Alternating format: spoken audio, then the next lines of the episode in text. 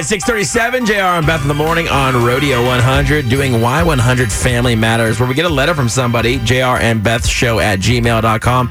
They write us in and we just try to help them out with a family issue they're having on, or maybe a relationship issue that's going on. But if we can't figure it out, which we want to obviously get your advice too, we turn it over to the Y100 family and we look for you to help them out, just helping somebody else in your community. And today we got a letter, and I'm going to let you do it, Beth. Who's yes, it from? we have a letter from Monica in Universal City. She says, Dear JR and Beth, I've heard you do the Y100 Family Matters thing before, and I was wondering if you could help me out with an issue I'm having with my roommate. We moved in together a few months ago before Thanksgiving, and we basically have opposite schedules. The past couple of months, when she's awake and getting ready for work in the morning, she's pretty loud, banging cabinets, and sometimes she's making smoothies, and I'm woken up by the noise of the blender. I've asked her a couple times if she can try to keep it down, but it kind of seems like she doesn't care because she keeps waking me up. I'm not sure what other ways I can approach this or talk to her about it, and I was hoping you and your listeners could help me out. Thanks, Monica in Universal City. That's tough because you don't want to bring up an issue where it becomes an awkward living situation where you get into a fight with your roommate.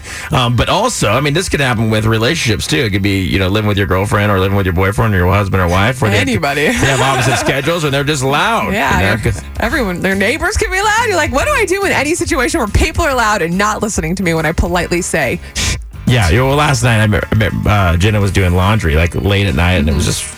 I could hear the dryer slam door slamming, you know, close or whatever, Yeah. and then you know she's like, "Gosh, quiet."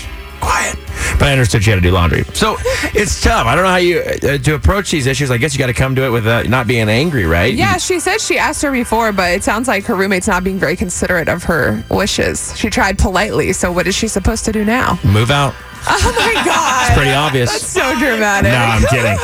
All right, looking looking for your advice right now. Y100 family, hit us up. What's interesting is I think a lot of people say, okay, well, you got to talk it out, you got to compromise, whatnot. Yeah. Diana's on the phone right now. Diana does not agree with that. Diana, how would you handle it?